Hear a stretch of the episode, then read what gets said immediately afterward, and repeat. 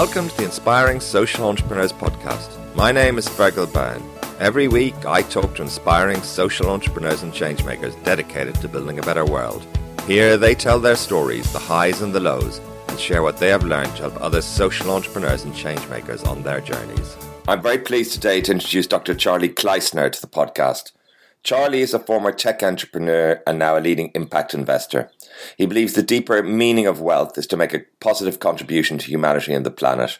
Dr. Kleissner co founded KL Felicitas Foundation and Social Impact International, which helps social entrepreneurs worldwide to accelerate and increase their impact. Dr. Kleissner also co founded Toniic and the 100% Impact Network, two leading global networks for impact investors. Well, thank you very much, Charly, for taking the time to speak to me today. Well, thank you, Fergal, for inviting me. I'm always uh, thrilled to be able to share my thoughts about the impact economy with interested uh, listenership like you have and look forward to our conversation. Fantastic, fantastic. So, can you tell me a little bit about your background, Charly, and career, and how you became involved in the world of impact investment? Great. Uh, so you will detect a slight accent in my voice, and that accent is Austrian, uh, German. So I grew up in Austria uh, and had a chance to visit Hawaii in 1974 on an American Field Service scholarship, where um, not only I learned how to surf, but also I met my wife Lisa, and we have been companions and partners um, ever since. When I went back to Austria, Vienna, I started uh, compu- I, I, studied computer science and uh, got a PhD in computer science. At that point in time, um, Lisa and I got married in Austria, and she wanted to go back to um, the US for various reasons. And I was actually supporting that. And since um, I have a PhD in computer science, we explored going to Silicon Valley, and that led us to immigrate in 1986 to Silicon Valley. And there I had a chance to make my mark as a senior technology executive uh, in multiple startups where I usually played the role of either VP of engineering or chief technology officer, mostly the main technical guy on the senior executive team. And I was able to work in three successful startups. So the first one was a company called NeXT. And NeXT is the company that Steve Jobs founded after he was kicked out of Apple. And I was in charge of building the operating system uh, which then became Apple's operating system, System 10, when Steve took over Apple in the um, mid to late 90s. And then my second startup that I was uh, successfully participating in was a company called Datamind, which did uh, data mining software. And we sold that one successfully for about 400 million to a different company called Epiphany. Nice exit on that one. And I would say my masterpiece in Silicon Valley was a company called Ariba, a business to business e commerce company that we took public in 1999. And that was a rocket ship from a financial success perspective. And uh, I owned about 1.75, one and three quarters percent of the company. Uh, that then became very valuable on the on the marketplace with over 10 billion in market capitalization and was diversifying my stock uh, in the late 90s and early 2000s. Uh, and that pretty much created the majority of the wealth uh, that came our way in that time frame. So when you have one of these, what's referred to as liquidity events, uh, then as a couple and as, as a family, uh, either you fall apart or you get closer together. Because if one person, you know, wants to do the mindfulness thing and uh, and meditate, and the other one is into Ferraris and yachts, then usually things break apart. And uh, and I was very lucky uh, that Lisa and I were on the same page when we reflected on the meaning of wealth. That um, the only possible answer for us on that was that uh, we had to use our wealth to make a positive contribution to humanity and the planet. And um, and therefore, you know, now that's called uh, impact investing. At the time in 2002 and 2003, there was no clear terminology uh, for that yet, but that is when we decided to go on that uh, path. So the motivation is both, I think, intrinsically um, our conviction that wealth comes with responsibility of making a positive contribution. And it also comes from being a systems thinker um, and observing the trajectory of humanity with respect to having to figure out how to live on a on a finitely resource planet with uh, 10 billion people, you know, means that the existing systems will have to radically change, not just adapt. And when we looked into um, how philanthropy was working and how the financial system was working at the time, we were quite disappointed by the fact that either system actually has nothing to contribute systemically to humanity and the well-being of uh, humanity and the planet. Philanthropy, on one level, you know, is arguably contributing to dependencies and creating dependencies and handouts are just not a good paradigm for, um, you know, attacking big issues like social injustice and inequality and poverty. And similarly, just maximizing uh, shareholder value and financial returns at the expense of everything else, including communities and welfare and happiness and what have you, was is also not the right paradigm. And so, both from our own conviction of uh, making a difference with the wealth that came our way, as well as our systemic assessment of what the ecosystem is contributing or not contributing towards sustainability of the planet, uh, led us to uh, what we now call impact investing. Great great. That's a great journey, Charly. Um, and and uh, the KL is it Felicitas Foundation is is at the heart of. Uh, uh, a lot of what you do, I think. Can you talk a little bit about this and how, uh, what you're focused on here? Absolutely. So in, in 2001 and 2, Lisa and I decided to express part of our uh, intention to make a difference with our foundation. And so the foundation is called KL Felicitas Foundation, and it stands for happiness. And initially, in the early 2000s, we were both drawn to supporting what was what is now still called social entrepreneurs. Entrepreneurs who are clearly entrepreneurs, but are not only motivated by exits and making a lot of money, but are motivated uh, primarily in making a difference socially and or environmentally and of course making a decent uh, return for themselves and their and their investors. And so we started working with social entrepreneurs globally helping them out not only with our capital but also with our networks and with our connections and with our and we, we help them capacity train and that led to us supporting and co-creating and co-founding uh, accelerators. The first one that we that we did was in India, and uh, that has been very successful and is now run by Dasra, our partner there. A second one I've started and, and co-founded in Vienna, Austria, focused on uh, entrepreneurs from Eastern uh, Euro- European countries that are not integrated yet totally into the supply chains and value chains of Western Europe and helping them out in, in understanding all that. And Lisa has started one in Hawaii focused on Hawaiian entrepreneurs, helping them really design and implement um, uh, uh, uh, business models that are appropriate for island economies from a sustainability standpoint as well as a spiritual aloha spirit uh, standpoint. And so, um, so, so our foundation has been focused on one side on the social entrepreneurs and the way of helping them to become more impactful. And on the other side, we uh, started, um, as we started helping investors become more impactful by sharing our stories, comparing notes, and by creating organizations along those lines.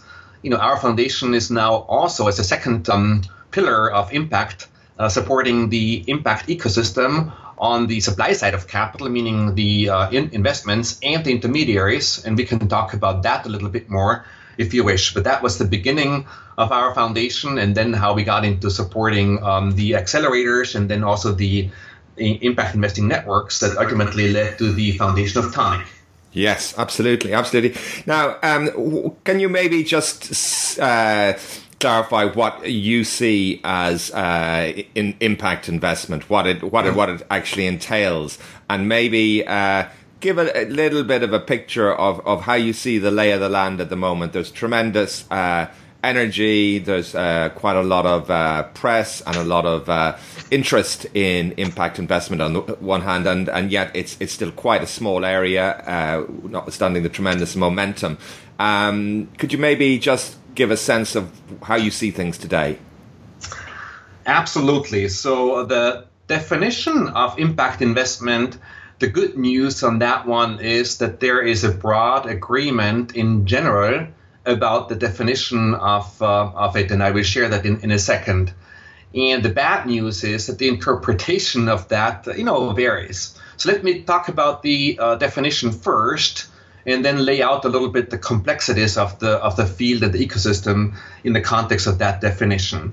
I think people agree that there are four components to defining impact investments first, not in priority order, you know, it has to be intentional, meaning that the investors make the investments with the intention of having a positive impact, uh, both either on the environment and or the social side. The second uh, part of the definition is that it is an investment approach. It's not an asset class. It means that any investment that an investor does can be an impact investment or not. As a matter of fact, any investment has an impact and has positive impact and negative impact. What impact investors want to achieve usually is first of all transparency as much as possible, and secondarily maximizing the positive and minimizing the negative impact. The uh, the third component of, of the definition is that alongside financial return, it is important to have a positive environmental and or social impact. And fourthly, it's important to measure that impact. And measurement and impact management is a very hot topic in, in, in, in our field, and we can talk about that a little bit more if that's interesting, you know, um, downstream in, in our conversation. But you asked me to share a little bit uh, after reflecting on the meaning and, and, definition of impact investing on where we stand as a, as a, as a field. And uh, let me let me talk about that a little bit to set the stage for maybe exploring um, some of these um, discussion discussions a little bit more. I forgot to mention that um, Lisa and, and my objective, the theory of change that we have for our foundation and for part of our lives, is to change the financial system, and um, and we think that that's necessary for a couple of major reasons. And let me explain to you how the ecosystem is, is, is evolving and where the change opportunities are and why we need to change the system. So I think that it's fair to say that today, in 2018, uh, there is um, two. There, there, are two mega trends in um, in impact investing. One I would call broad impact investing, and that's led by the sustainability and ESG uh, movement. And um, and so, which is great. I think it's a great improvement from negative screening and positive screening to go to ESG and um, and implement that across asset classes. And big companies are moving into that and defining their products and then moving forward in that. And it it does improve uh, the existing system and uh, however, usually it lacks transparency. So unless you become a client of one of these big companies, uh, the secret sauce about how they do their ESG investing, they don't share with anybody else, which is a problem because, of course, that means that only the uh, clients who are part of their ecosystem get to experience that and pay a hefty fee for that. And so it's a perpetuation of the existing model of um, of how the uh, asset management industry works. And usually, the second constraint that they have, and we might want to talk about that later in the podcast as well, is they are constrained by what they call market rate returns, meaning that they measure their uh, success by comparing their financial return to usually a weighted uh, benchmark, uh, industry benchmark across asset classes that reflects uh, their portfolio. And, uh, and, and, and that's the, you know, pretty much as the whole financial industry and asset management industry works, uh, every asset manager has to compare him or herself towards the market, market rate returns as expressed by these indices, which really have nothing to do with impact, right? And so that's where you see where we see the uh, the problem and why the broad impact movement is fortunately complemented by the deep impact movement, which Toniic and KLF, the Felicitas Foundation, are part of. And so on the on the deep side, you know, we are asking the more systemic questions about how would we be able to integrate impact into the theories like postmodern portfolio theory such that we start understanding how impact risk might or might not be related to actual impact achieved and financial return and uh, risk. It pushes, we push the transparency, you know, with our peers to make sure that we can learn as a field from what it means to measure impact, the impact management uh, side of the, the, the side, and and all the way from sustainable uh, development goals all the way down to measuring the impact of, of, a, of a particular investment. I think all these all these uh, we need more tools, we need more um, frameworks, we need more examples, and that's what Toniic and the 100% Impact Network is all about.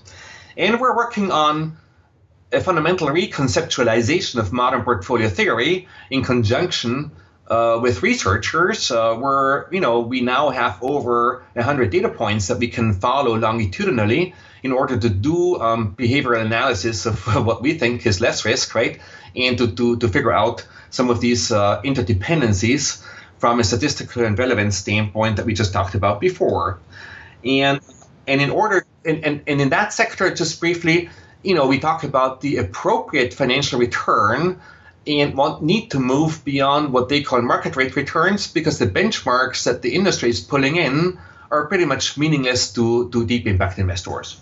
Right, that's very interesting. Now, uh, so you're talking about uh, integrating impact into uh, modern portfolio theory, and I guess the heart of that is this relationship between risk and return. Um, and you know, um, I, I'm not a, an expert, but from my MBA and back in the day, and you know, no higher risk, higher return. And what would the uh, benefit of a reconfigured portfolio theory that included impact uh, actually be? How would that change things?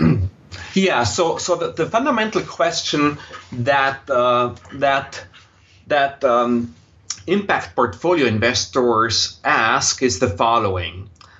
Given that I want to have an impact in whatever themes I care about, be that climate change or social justice or inequality or poverty alleviation, you know, what, um, and based on the risk that I want to take, um, what is the appropriate investment strategies across asset classes given other constraints like liquidity and maybe expected uh, financial return? and that you know the answer to that question is complex there's no theory that helps us actually answer that because as you pointed out modern portfolio theory only talks about asset classes and financial risk and return it does not have anything to say about uh, impact or impact risk and return so um, let's say you want to build a portfolio with your foundation uh, that uh, makes a meaningful contribution to climate change mitigation and to social injustice and maybe inequality in this world. So then, um, and let's say that you you say that for that type of portfolio, I would want to have on average, you know, a financial return of maybe between you know four and six percent absolute over many years.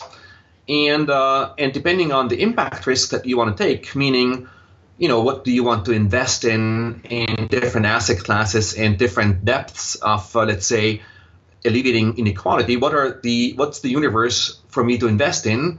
You know there's no there's no the the the, the intermediaries are not really helping us to answer that question and so, in an ideal world, the postmodern portfolio theory would be able to answer that question. We're a few years away from that, but we need to start working on that. And part of the Toniic network is the 100% Impact Network, which we have about 100 participants in right now.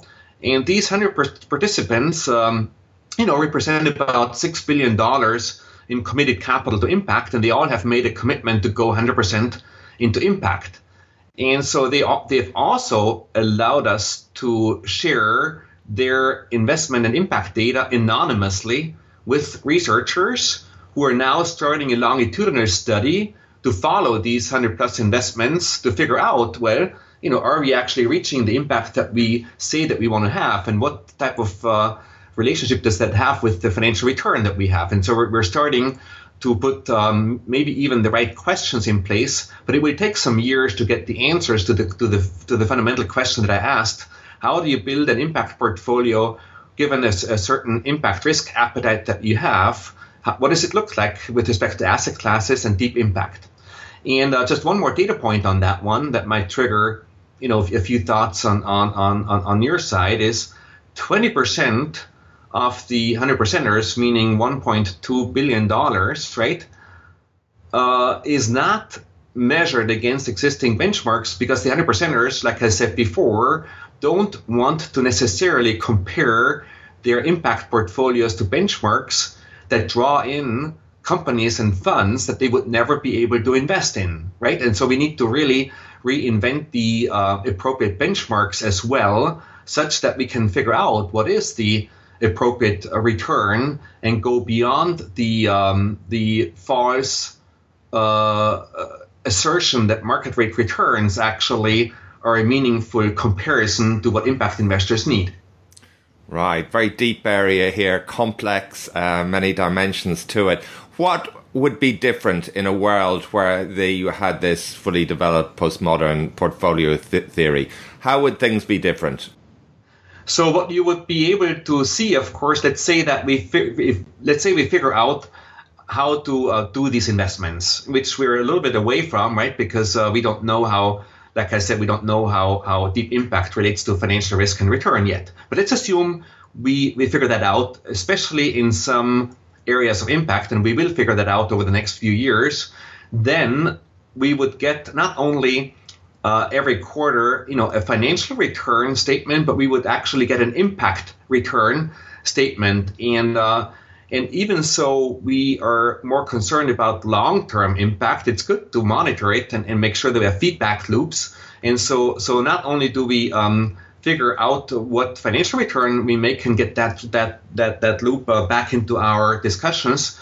But we will be um, we will be um, monitoring right the impact that our portfolio has vis-a-vis the um, the objectives that we have set. So you will see what change your portfolio has achieved as which is really over time, right, right in the topics that you care about, which is a very, very important topic for impact portfolio investors and particularly 100 percenters because they see their portfolio not necessarily as an intellectual exercise of making money or even having impact. They see their portfolio as an expression of who they really are. They see their portfolio as an expression of the change that they want to see.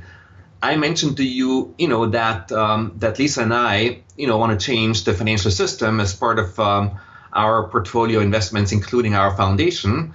And so we have identified a couple of leverage points in what we invest in, and that's really um, different different ways of investing, like social impact bonds. So Lisa and I invested in the first social impact bond in the UK because we felt, well, here's a new approach that explicitly ties financial return to the impact that we have. And, and we just got out of that bond successfully with a 3% return, you know, which was acceptable for us because it's a new instrument. And there's now, what, about 100 social impact bonds that are trying out uh, things in, in a different way. We care about democratization of impact. And so we invested in the first um, in the first social stock exchange, right? And and, and, and in, in crowd crowdfunding platforms.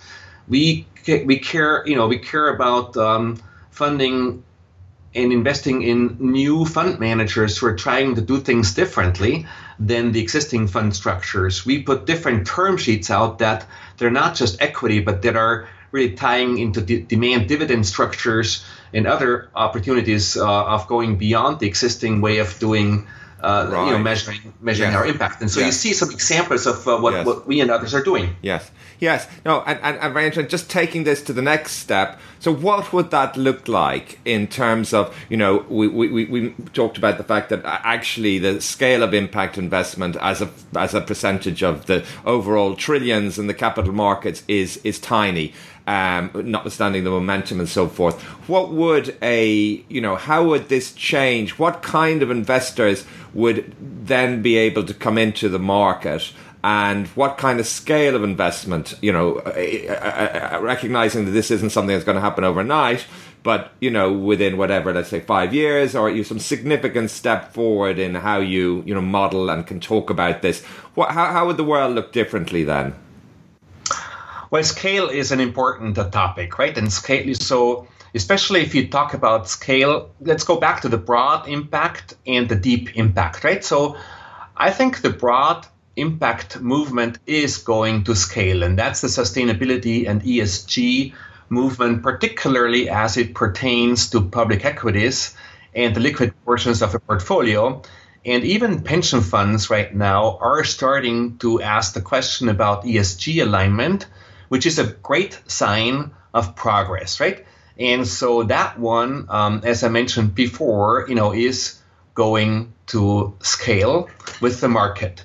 Now, the deep impact side is not going to scale, and it's not, you know, it cannot go to scale until we figure out a few things that we that we discussed before that would actually, you know, change fundamentally the uh, thematic and deeper impact um, side of, of the investment categories.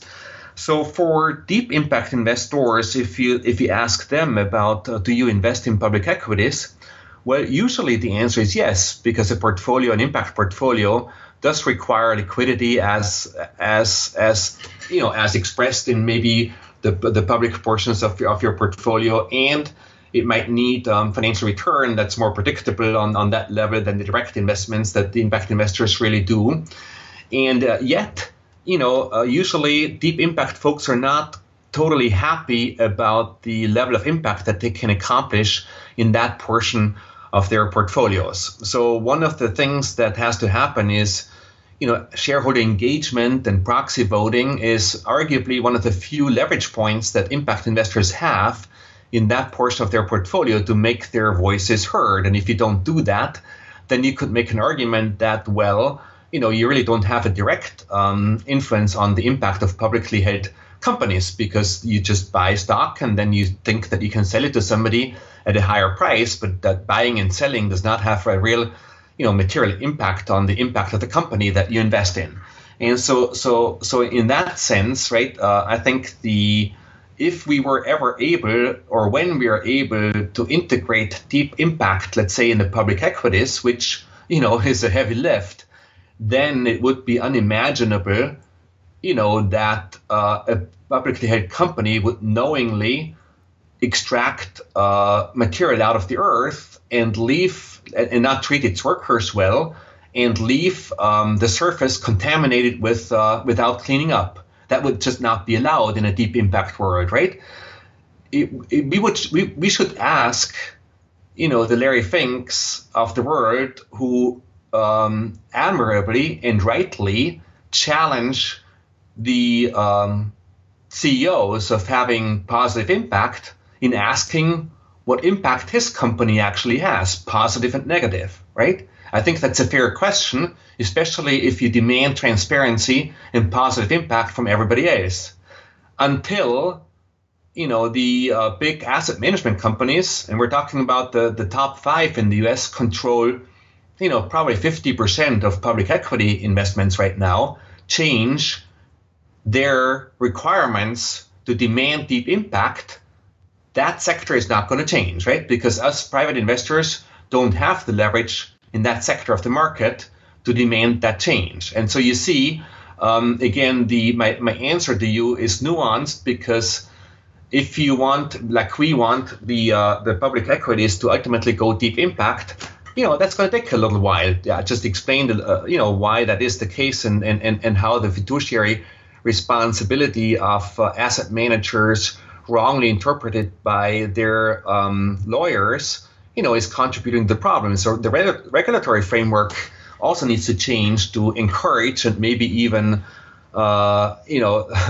move uh, these bigger asset managers into um, demanding not just ESG, which is, in my opinion, just good management practices, but deeper impact, where you would um, measure, you know, resource consumption you know in a given um, in, in, in a given sector or vertical and you have to compare yourself to others and it would not be uh, acceptable if you're coming in last in, in, in manufacturing. If you if you you know use uh, 10 times as much water than your co- your competitors for instance Yes, yes, it's a very interesting area um, with, as you say, some movement um, uh, laterally uh, from some of the bigger fund investors, and and yet you know there there is clear evidence that investment in high sustainability companies, you know, that high sustainability companies have better financial performance, and the investments do better, and yet. Uh, yeah, I, I think yeah. that's that's the realization, right? That ESG, which is better management on environmental, social, and governance uh, topics, you know, does make a material difference. And I think uh, every study now yeah. shows that what 65%, two thirds of uh, funds managed that way actually do have a better financial performance. And you see that's why. Um, why institutional capital is now coming in, not because they want to do good or they believe in sustainability. No, no, no, no. It's because they can make a lot of money but it's still slow. I mean, given, I mean, it's like I remember the the joke about the uh, finance professor walking down the road. they talk about the efficient market theory, and he sees a fifty dollar bill, and he walks by, and someone says, well, "Why didn't you pick it up?" And he said, "Well, he said it was a fifty dollar bill. Somebody else would have picked it up." Um, this this idea, um, you know, of efficiency. If, if the markets were efficient and you talk about, you know, some of these investments, you know, the margins are tiny and yet vast sums of money chase these tiny margins. And yet you've clear, you know, evidence that, that, that sustainability pays. And yet it's still a very, very small part of the picture. Yeah. So, so let's talk about systemic change on a higher level, and then I'm going to answer from my perspective your implicit question of what would what would accelerate maybe the path to deeper impact. So, in my opinion, you know, we are at the beginning of an unprecedented global change uh, towards um, uh, sustainability on a planetary scale, enabled by radical new um, technology and an evolving consciousness of humanity. So I think that those are the three components that are really interesting in discussing and how that could ultimately lead, you know, to a tipping tipping point. And so if if you agree that we're at the beginning of a radical transformation, then you would also agree that that would um, have a major impact on all systems, including, of course, the financial system, because the financial system right now, you know, just serves itself. It, it, it is built in order to serve itself. It does not have a purpose. It's not built to serve humanity, right? And so, of course, it will have to change. And um, and so so so in in that context, you know, the, the productivity of the financial sector has not really improved dramatically over the last 150 years, not like any other sector or most other sectors. And so it's it's ripe for innovation, and uh, and, and, so the people who um, either don't want to see that or cannot see that, well, they will be uh, disintermediated. You know, when when when we get into that into that change in a more rapid pace. Now, let me compare that to the change in transportation systems. In transportation systems, you don't have to be a visionary anymore to predict that everything will be, you know, electric and hydro, that it will be self-driving cars, it will be the sharing economy, and blah blah blah blah, right? And and and uh, and it will, you know, you, you cannot really predict uh, when all that is going to happen, but it will happen in the next five to 15, 15 years. And and we have the terminology of how the new system actually will work, and it will have a major, major systemic uh, impact on many different people. So, so does artificial intelligence and other other other technologies, right? Uh, that will impact these systems. Now, in, in times of systemic change, when you don't know the new system yet, then we have to express ourselves in the terminology of the old dying system in order to have a conversation. And that's why Lisa and I, you know, um, cast our arguments in the language of modern portfolio theory such that we can debate it, even so we believe the theory is wrong. And, and we're not the only ones believing that. Clearly, it's not serving uh, the planet, right, at this point in time.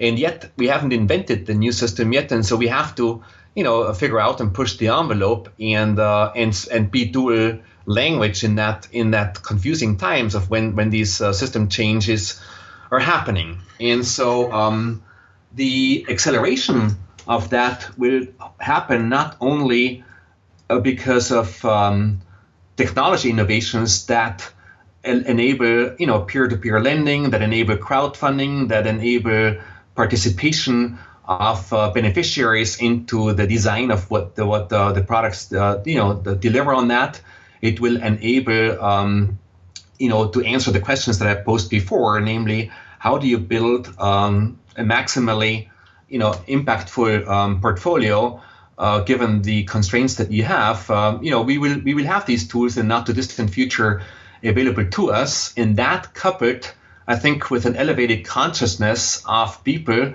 understanding that um, that that that they have to, you know, that, that the meaning of of, of, of, a, of a meaningful life is actually uh, to make a positive contribution. I think that uh, that is clear, you know, to many people as well. And that together with the next financial crash that will happen anyway, because that's part of our system, hopefully would get us to, to a position where we can meaningfully debate, you know, what portions of the new system we can implement after that new crash, you know, um, in a way that would accelerate the transformation to this new system. Great, you you you uh, you're an optimist. Do you feel? Yes. Do you, do you feel? What do you think are a couple of the uh, key stages in this process. Um, I mean, and you mentioned this uh, possibility, or the the the uh, uh, the fact that the, likelihood uh, of when and who knows of a financial crash, um, and you know, and things coming out of that. Um, but are, are there uh, a couple of other, you know, if you were if you were um, writing down the steps to reach you know a certain key kind of momentum in this uh, transformation to a, a, a, a, different way of, uh, I mean, we could call it responsible finance. I'm not sure what the, the language, different ways yeah, of talking yeah. about it are. Um, mm-hmm. what, what, what would you, you, you say are a few essential steps? Right, right. Um, so, um, so let me start out very high level and then have become and then get really really concrete so so bear with me so um, so i think that the um, the impact of our individual lives is a direct expression of who we really are. If you are you know uh, a peaceful um, centered person who um, uh, wants to make a difference in this world then it will show in your life and in your actions. I think that the trajectory of humanity is a direct expression of humanity's consciousness, consciousness and awareness. And today, you know, arguably, uh, many portions, you know, are don't have the opportunity to go deeper in into that consciousness exploration to figure out how we can, you know, change the trajectory of humanity to a beautiful, um, active participation in the universe and our planet. Um, in a positive sense. And so I've decided that for the rest of my life that I'm, I want to make a small contribution to elevating the consciousness of humanity. And I do that by working with other like-minded folks in the context of the 100% community and many other communities around the, the, the globe that have decided also to make a positive uh, contribution uh, to humanity. And so at this point in time, I'm inspired by many hundred percenters and other people who um, would would call themselves, you know, humanists, and uh, while acknowledging the beauty of tribalism, but not falling into the danger of tribalism. So I think with the where we are, both with respect to human consciousness development, evolutionary development, and technology enablement, at this point in time, we can create a new web of um, activists, if you wish, who really um, believe in that in a non egotistical way, detached from the outcomes, focused on making a meaningful difference um, on that. And so, concretely, what that means is that um, within the 100 percenters and outside of the 100 percenters, you know, um, you can participate in aligning your portfolios to broad impact and deep impact and help us push the envelope forward, particularly in the uh, private sector. So the, the, institutional capital is going broad as it should and will, and it will it will innovate on that level. And uh, remember, the institutional capital is about what 80%, 90% of capital to invest of the 100 trillion that we have uh, to invest in, in, in you know, it, on, on this planet right now. And the um, and so while the 80 90% is going ESG and sustainable, which is great, the 10 15% of our peers, we are exploring the deep impact side and, and challenge the system from that perspective. And uh, that's what, $10 trillion? And like I said, you know, the uh, the 100 percenters is uh, $6 billion. That's not even 0.0, you know, 6% roughly, right? And so uh, it's a very small, tiny um, portion of the capital available. But if we, you know, if we grow that um, year over year, maybe 30, 40 percent, and learn quickly and uh, develop the uh, theories that have to go a- along with the movement. And, and then, um, like I said, uh, with the next crash, hopefully we get an acceleration of that. I think that if we get to, you know, the single digit percentage points in maybe five to 10 years, which seems long, but that's how long it's going to take, you know, of that particular market, at that point in time, we will, we will be a, a real niche of deep impact. And the, from a real niche of deep impact, then you can explore what the, what the potential is to grow into a bigger niche and then maybe to systemic change. That's a great vision. Charly. Um, and talking about how um, rates of returns and so forth, and, and we talk about social entrepreneurs. Now, clearly, um, there are many areas, uh, many social problems that uh, can be dealt with with you know new organization forms that that that that uh, are more business oriented and take capital that are looking for returns.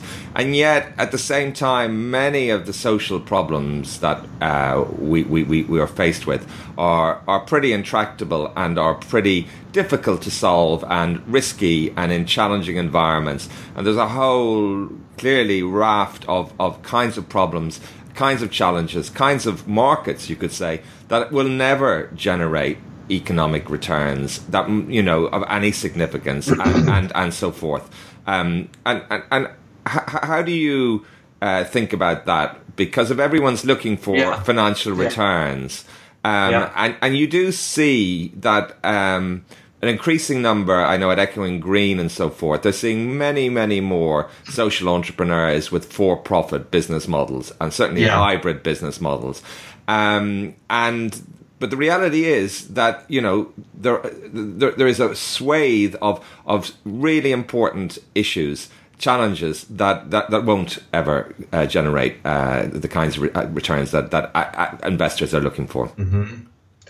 Yeah, so that's a really important topic, a very, very important topic, because um, you know the like I said, the broad impact movement is constrained by what they call market rate returns because of who they are, and yet that's not going. To your point, that's not going to solve the big issues of uh, climate, uh, many issues around climate change, many issues around social justice and poverty, right? And so the question then is, well, who does, and how do we do that? And that's where the deep impact movement will have to continue to make to make a difference.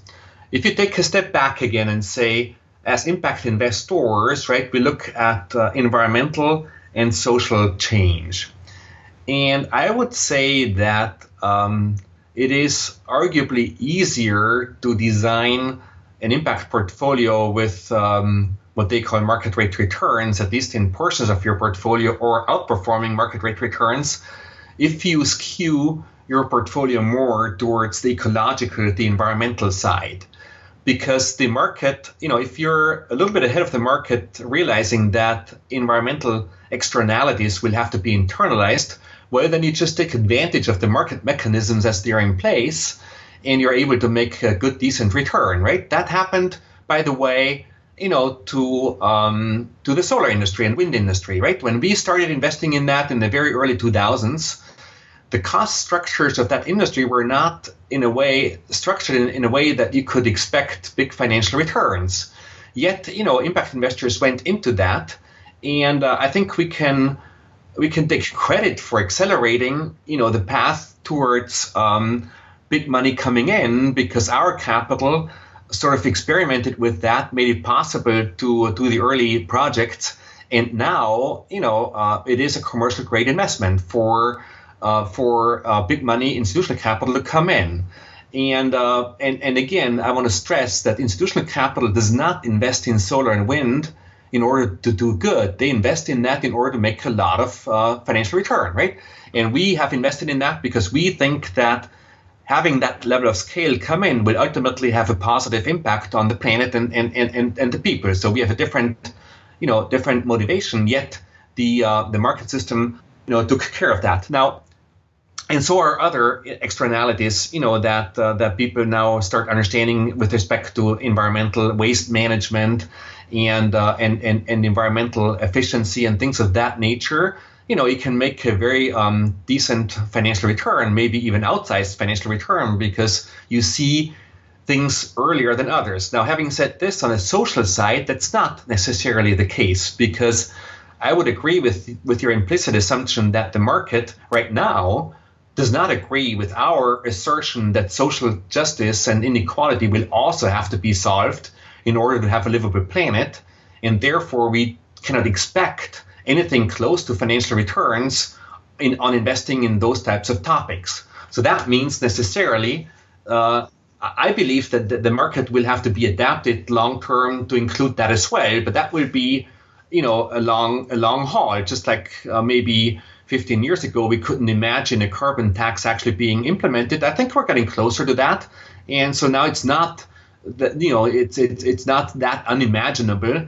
And impact investors can maybe maybe count on that, you know, moving forward, at least in, in some countries of, of this planet. Now, now it will take 10, 15 years, you know, until we can say the same thing of maybe some social uh, externalities um, on that, which then um, means that we have to you know, provide different types of capital for those types of issues. To your point, and that's just a fact, right? And so, so I think that the the blended capital approaches and the so-called subsidies, from a commercial return perspective, to these deeper intractable issues are necessary and are a great way for philanthropy, you know, to make a meaningful contribution. And uh, particularly in the context of SDGs, which is a great uh, framework. I mean, it has many many many issues as well, but I think it has the potential of actually um, aligning uh, public money, private money, and governments, right? Uh, and so, and maybe dig, digging deeper into systemic change as opposed to just treating treating the symptoms. And so, I'm quite inspired by, let's say, um, you know, big international NGOs like the Nature Conservancy and World uh, WWF and others, you know, designing um, financial constructs where uh, where they have quite sophisticated ways of leveraging different money in that has different expectations with respect to impact and return, all the way from philanthropists that, that really make sure that the other money can come in to maybe subsidized capital from foundations or development banks uh, to commercial capital. And I think that that is the way to go uh, as opposed to saying all everything has to be what they call market rate return or everything has to be subsidized. And that requires a little bit more of a sophistication in the arguments, but I, I feel like the different leaders in the different sectors of, uh, of money um, are starting to understand that collaboration on that level will yield to better impacts long term than each one of them could do by themselves. Yes, yes. Uh, I think that blended capital approach is very interesting, and it's interesting also the way you, I guess, uh, lay it out in terms of you know development of different phases of the market and. Uh, your optimism that we will get there with respect to the social uh, challenges and that, that, that, that finance that that financial challenge is is is a, a, greater one and one that will take longer to to to to deal with. Um, just on this topic, just finally, I guess uh, this this question, and you talked about the SDGs and so forth. Um, now, um, clearly, I guess is one of the themes. Uh, I could call it a mega trend or whatever. I suppose that you know governments have less capital, they've less, you know, and as part of the rise, the private sector have come into the wide wider range of different kinds of projects and so forth. Um, you sometimes see, and I think in the the Le Monde Diplomatique, they had a piece on the uh, electricity industry in Africa and this huge sums of money that are going in there, and some significant players, I think, that are uh, private equity firms uh, and and so forth going in there. Um, and I guess I'd just be interested. Uh, yeah, I, I, probably have a sense of what you're going to say here, but in terms of the investors that you see, because um, mm-hmm. it's fair to say that uh, you know, with the, the, with the golden rule that the, someone with the money makes the rules, um, tends to make the rules, or that's been something that can have happen or dominate, um, and they can have the whip hand. And you know, there's there's been a lot of uh, private finance initiatives and and this kind of thing, and and some of the, the the deals that have been struck and the kind of returns that have been made by the financial uh, providers and those are you wouldn't say they were equitable. Um, and, and, and, and, and now you see very large sums of money gathering. I mean, you talk about the SDGs, clearly uh, a very big project, and the kinds of sums of money involved are eye watering. Um, mm-hmm. Do you worry about that? I mean, presumably in the hundred percent impact in the, the, the the organisations you deal with, they are coming from a place of you know really driven by impact. But there will be other investors with other motivations as well. I totally worry about this, and that's again, you know, I do not expect uh, the broad impact uh, community to either understand or support the desire, you know, to um, actually enable the beneficiaries in a big way to participate in the upside of our investments. And um, so, to give you an example, you mentioned private equity, right? So, um, about the challenge and the magnitude of difference in, in thinking. So, private equity, let's remind ourselves, is driven by the need to have a single one time financial exit uh, and maximize the financial return in that exit for the limited partners of the general partners of a fund, usually. That's how the system works, right? And so, therefore, there's no discernible consideration of taking some of this maximization of profit away from the LPs. As a matter of fact, that would not be tolerated, right? And so, think about what we try to accomplish, which is almost the exact opposite. What we try to accomplish is sustainable impact with an appropriate financial return. So no wonder, right, that the uh, that the the intentions are not aligned, and that's another great example of the difference between deep impact and broad impact. On the deep impact side, we do do term sheets, you know, where the beneficiaries are participating in the upside.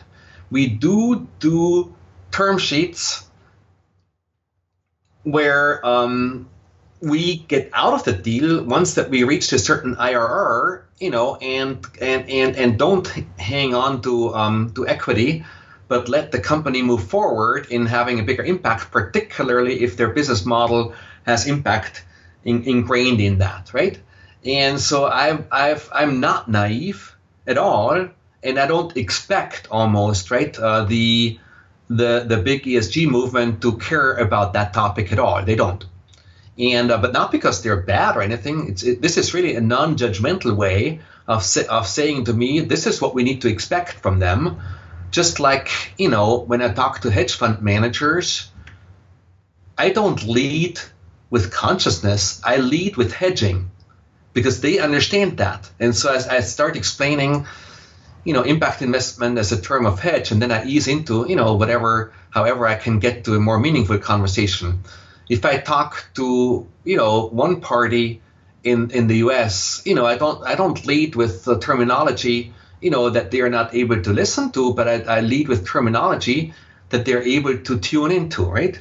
And so um, so it's important you know that we are not naive, but also reaching out to um, everybody to participate how they can within their constraints in um, in changing whatever they can change, right? And but the topic that you bring up, uh, the equitable, you know, participation of uh, the, the poorest of the poor and the uh, and changing the system to that level is something that we can only expect the deep impact movement to do. Right. Very interesting, Charly. Very interesting. How durable are these changes that you're seeing at the moment? You're talking about, I, I, I think, a growing group of investors that are looking for deep impact, that care about impact, that are looking for a financial system uh, way of modeling, thinking about finance that would have highlight and and and uh, model and make sense out of the impact side of things. And you're you, you're talking about this growing. Um, now we've been in a particular financial uh, situation at the moment uh, with you know uh, extremely low interest rates, with what's been going on with central banks and so forth. Everybody has been scrabbling to get returns. Uh, you know, across all kind of asset classes and gone into riskier type of assets as well. Um, I, I just wonder to what extent has the current climate contributed to the dynamic that you're seeing? To what extent is there something more deep and fundamental and underlying going on? And presumably, the, the rise of the millennials and, and the transfer of, of, of wealth here will have an important part to play. Um, and uh, I, I, guess uh, to get a sense of you know the, the, the, durability of that. Yeah, well, that's an interesting question, right? Um, and so, excuse me. So I think that the um, broad ESG movement is here to stay because it benefits from it. They can, you know, they can design new products where they can maximize their own returns with fees and everything else. They can do their secret sauce and convince people to stay with them. And so it fits right into the business models of the industry. And so I don't, I, and that's a good thing, right? So it's not a bad thing. It's a good thing that we're moving more into ESG, and it's good that it stays. And maybe, maybe um, while we do the deep side, they will then go into deep uh, as well. But that remains to be seen, right? That's uh, way off in the future. And hopefully that will be the case or not. On the deep impact side, it depends, right? So um, I'm optimistic and, and, assume that the deep impact folks, uh, including you know Toniic impact assets, uh, so many others around around the world who are who are exploring with deep impact that we could collaborate even more um, design data sets and interoperabilities uh, you know um, uh, amongst each other that will um, enable researchers and everything else to participate in in coming up with uh, new theories new practices new tools new examples new new ways of doing things um, and um, and uh, that we would by doing that um, th- there's two outcomes possible, right? The first one would be the negative one that the broad movement will declare a victory on the impact side, which it will, and that, that's good. But in the process of doing so, drown us, drown the, the, the deep impact folks out, and we, we might be collateral damage, you know, in that scenario. I don't think that that's going to happen because we will, you know, we start having a voice and we can amplify that. And, and, and like I said, in an earlier question, I think that we can establish a small niche in the next five to 10 years that is meaningful and significant on the impact side, that is challenging the system, that is attracting uh, new capital. And if we're able to do that, then, then we're here to stay as well, right? And so I'm optimistic that we will be able to do that. However, you know, it's the, the, the path to that is not without without danger. And so here come the millennials, right? Because you mentioned that too. And um, of course, the millennials, you know, will be um, an ever bigger force with respect to um, demanding, you know, value alignment and I think impact uh, over time. Today, they control, they don't control that many assets, and so today, you know, they're, particip- they're participating and beautifully you know learning and uh, and in the in the context of the of the Toniic community we have beautiful uh, you know families participating where where the next generation you know participates in their own with their own portfolio. Maybe the family is not ready yet to move 100% or needs some more time. But when the next generation often in their 20s and early 30s is starting to uh, not just experiment but go deep into impact with the smaller portfolios that they control. A beautiful thing is happening. You know they, because the brothers and sisters and cousins and uncles and aunts are watching.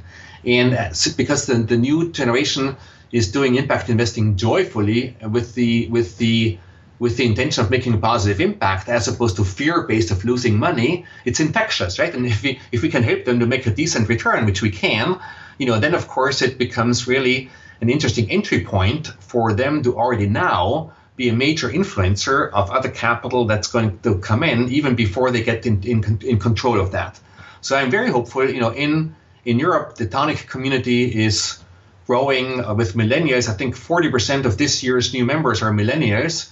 And that's a beautiful um, way of connecting the new generation and the innovation and, and, and, and curiosity and uh, challenging, uh, you know, with, with the experience and the and hopefully the, the wiseness of some of the older generation. I think that's really a, a great coalition to make deeper impact. Great, great, great. One to watch. yeah, One yeah. to watch. Now, can you talk a little bit about? You mentioned this question, a hot topic of, of measuring impact and I, would like to get your thoughts on that. Um, in a sense, it seems to me, you know, I mean, risk and return, you can boil down to some numbers, whether they're right or not. Measuring impact seems to me a, a wholly different affair and a challenging one.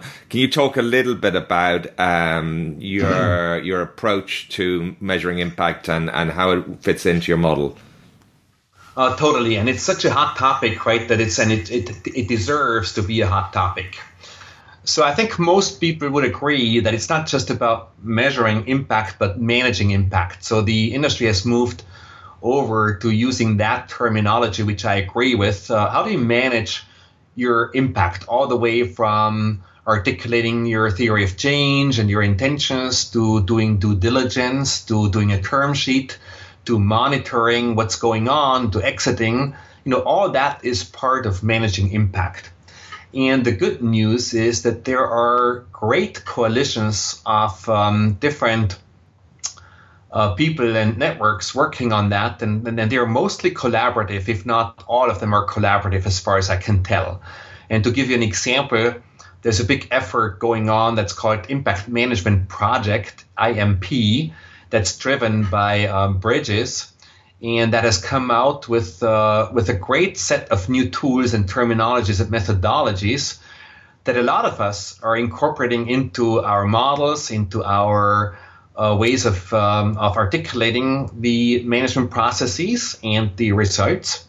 And to give an example of that, Lisa and I, we will publish uh, the next impact and financial report of our foundation on April 30th with our partner New Philanthropy Capital and Sonen Capital, and we have a section in that report that actually, um, you know, expresses our portfolio in the terminology and the context of this uh, new emerging uh, uh, way of, of, of, dealing with impact management. Uh, World Economic Forum and OECD uh, are working on similar um, work groups and work streams uh, to, and they're collaborating on, on that level. And uh, so that enables networks like Toniic to integrate these methodologies into their tool sets. And when Toniic, you know, reaches out to its uh, 100, 100 percenters, you know, to document uh, the 100% impact portfolios, it uses a tool, the impact portfolio tool, that not only allows its members to express their impact top down from SDGs to outcomes to outputs, but also bottom up or anything in between. And so you see that the practicality of actually um, employing these emerging ways of dealing with impact are uh, coming, you know, into the tool set, uh, you know, near to you. And uh, I am very hopeful that um, you know that using these tools we will be able to do these longitudinal studies which are starting now to actually um, use the data points coming in to experiment with the relationship like I, like I discussed before of the impact um, returns that we expect the outcomes SDGs and outputs and how they correlate or don't correlate with the risk that we take and the uh, and the risk return on the financial side.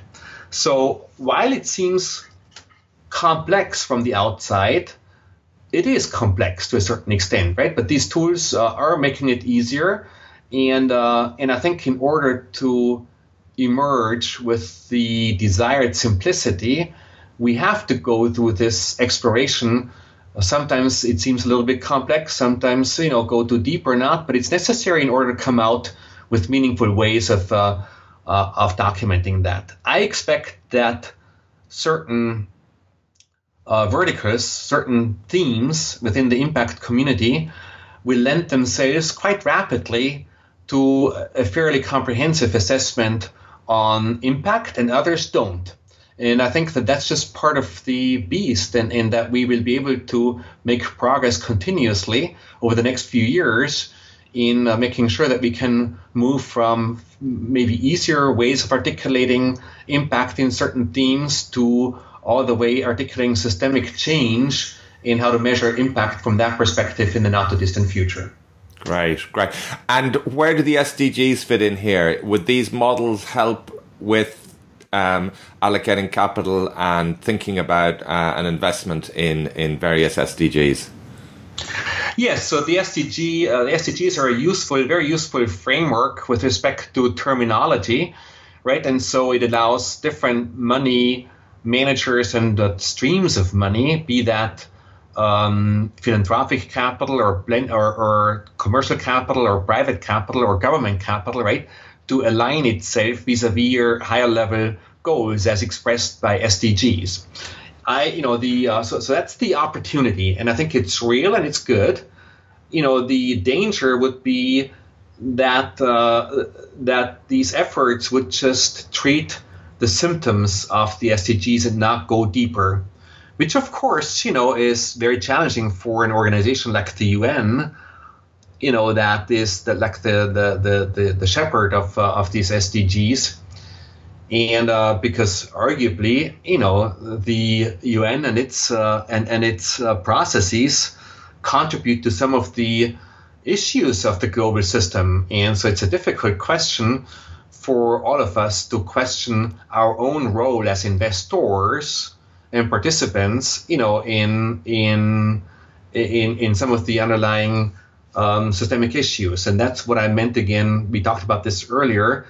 You know, the deep impact folks are willing to ask that question. It's a very difficult question because it gets at the core of what the uh, at the core of the the consequences of, of the current investment world, right? And um, and yes. so that's you know that's right. the opportunity and the danger.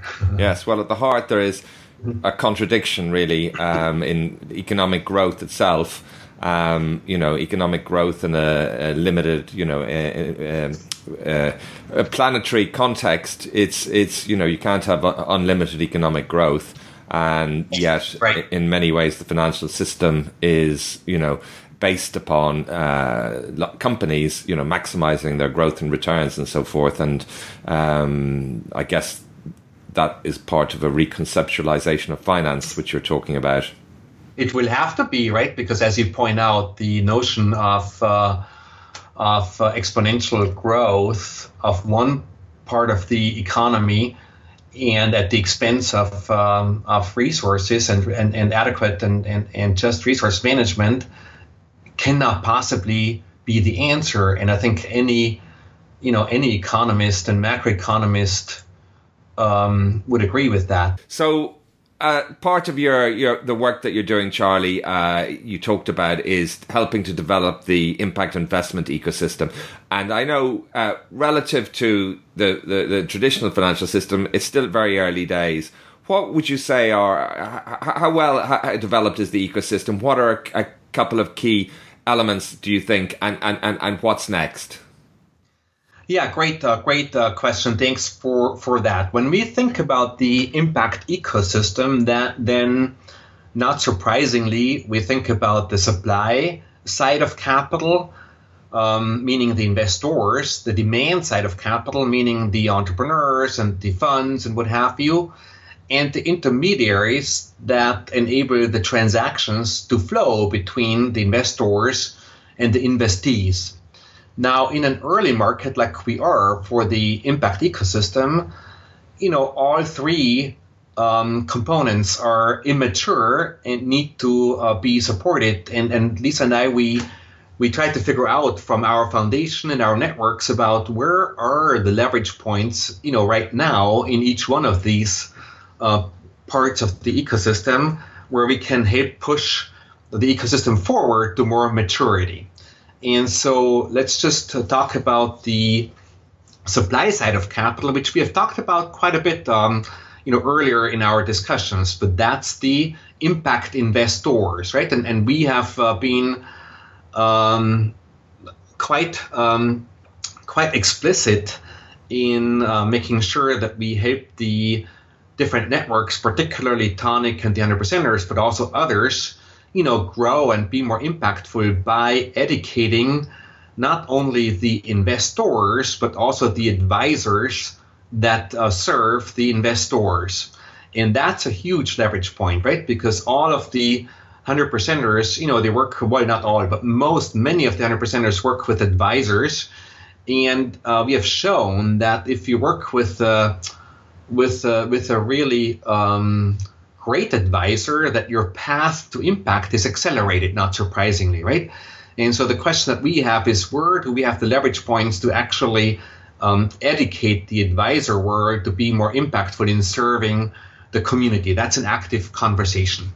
Now, if we move over to the demand side of capital, right, then um, there, of course, all the way from social entrepreneurs that uh, are struggling and getting plenty capital stacks working for them because they might not uh, be working on a topic that lends itself either to an equity investment because the value creation is not there, or that lends itself to access to debt because they might not have the cash flow or the collateral to get access to that. And so, um, working with accelerators and other like minded folks to help social entrepreneurs get off the ground is just one small segment of that market. And, and Lisa and I have been quite um, active on, on, on that in that world, but we also are big supporters of first-time fund managers that have a new theory of change with respect to impact, and particularly with open-ended funds like uh, AquaSpark, or with um, funds that are more socially oriented. We're investors in Acumen Capital Markets uh, One or um, that um, democratize, you know, impact investing like impact assets notes or social stock exchange, or efforts, um, you know, that that go along along those lines. And so, so in order to, so there we would consider success if these first-time fund managers go to their second and third fund, and instead of raising 10, 25 million, they are able to raise 100 million and then multiple hundreds of million, right? And then get into the institutional capital and with their value proposition of doing meaningful impact work, uh, you know that's that's how we see the the scale slowly, um, you know, happening happening over time. And last not least, of course, the intermediaries that make that happen deserve to be supported. And we are investors in Sonen Capital, who is uh, our in, in investment advisor. We are big investors and supporters of Impact Assets, which I'm the board chair of, which is a an impact uh, platform for donor advised funds going to scale right now. And we're supporting, you know, emerging impact merchant banks that are trying to figure out how, how to work their business model in order to make them more successful. So I think there's a lot of opportunities for impact investors to uh, put their money where their mouth is and support the infrastructure that we need to strengthen in order to get to um, systemic change over time and to enable the deep impact folks to uh, to really go deep as they deserve, uh, and, and we want them to. Fantastic, fantastic. And in terms then of, of the underlying, uh, the, the, getting the money to this, the social problems, as it were, this, the, or the, the, the, the environmental challenges or the environmental opportunities, uh, however you, you, you, you characterize it. Can you talk about some of the kind of areas that you are uh, interested in and have been active in and that you find uh, exciting?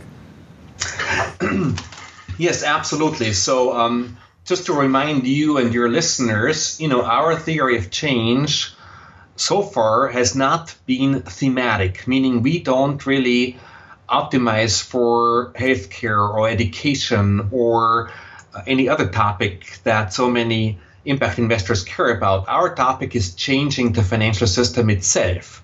And therefore, you know, the investments that we are most excited about are these these first time investments in new instruments that might have the potential of changing the financial system itself in investing in the infrastructure and the ecosystem uh, of doing that. So we are investing actively in democratization of uh, impact in investing. We are actively investing in new constructs like the social impact bonds. We are actively investing in um, new social stock exchanges and and and non-accredited investor access to uh, to these in new uh, term sheets that we then publicize and, and, and enable others to uh, maybe copy and paste. And so that's really um, now, if the side effect of this is, of course, you know that we also we, we have created these clusters of uh, impact that, that follow conventional themes, and um, and um, listeners, you know, are encouraged to go on the NPC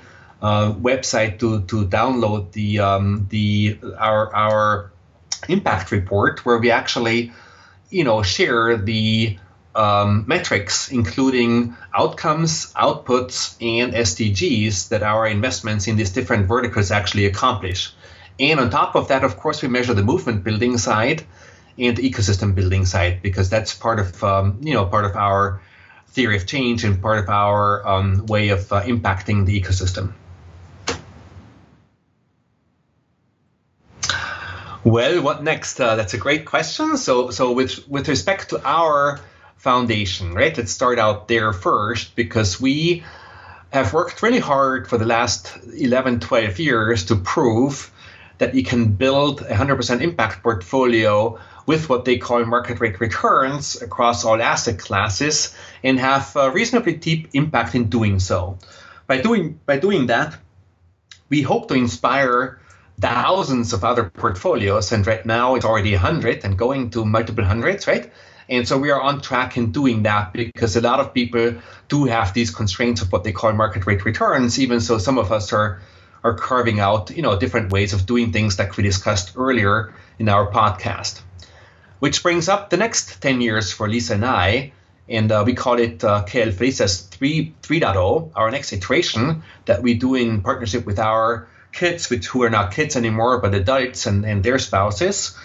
And we have decided that we want to show how to do a 100% thematic portfolio and uh, offer that thematic portfolio up as a modern benchmark for the themes that we care about. And we have chosen the high-level schemes, uh, themes, sorry, of uh, climate change and social justice. We're just working through the sub-themes to, to really understand what we want to invest in in these huge overarching themes and coming up with a strategy of how to do that and uh, and we agreed that for our foundation, you know, the expected financial return floor for the next five years would be zero percent. That would give us a little bit more latitude to experiment beyond market rate returns and really figure out more impactful ways of dealing with more difficult questions of uh, social justice that we want to do, and then offer that up, like I said, as a as a modern, meaningful benchmark for others who want to build a 100% uh, impact portfolio around that and then uh, with meaningful um, impact and deep impact and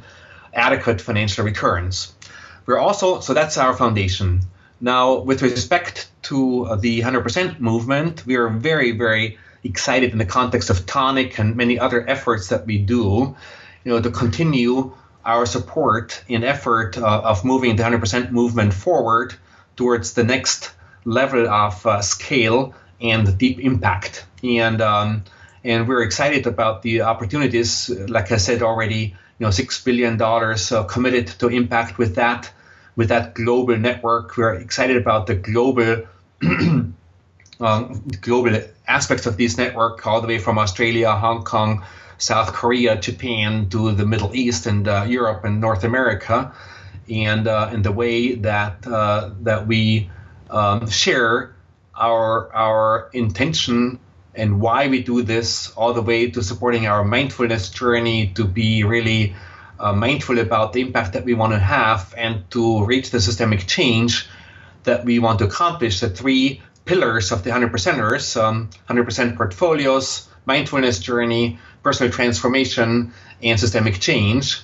And that brings me to the last piece of what I'm really excited about, and that's igniting the modern world of um, researchers who are not only motivated by writing the maximum number of papers, but who are motivating to contributing uh, to humanity's evolution and positive contribution uh, through their research. And uh, I'm excited about the alliance of practitioners and researchers to do that, which brings me maybe to the last piece of uh, what I'm excited about, and that's continuing my journey of um, of marrying um, consciousness and wealth and bringing back my uh, Silicon Valley background of technology innovation, which I think can contribute to these other exciting ways of moving us and humanity forward.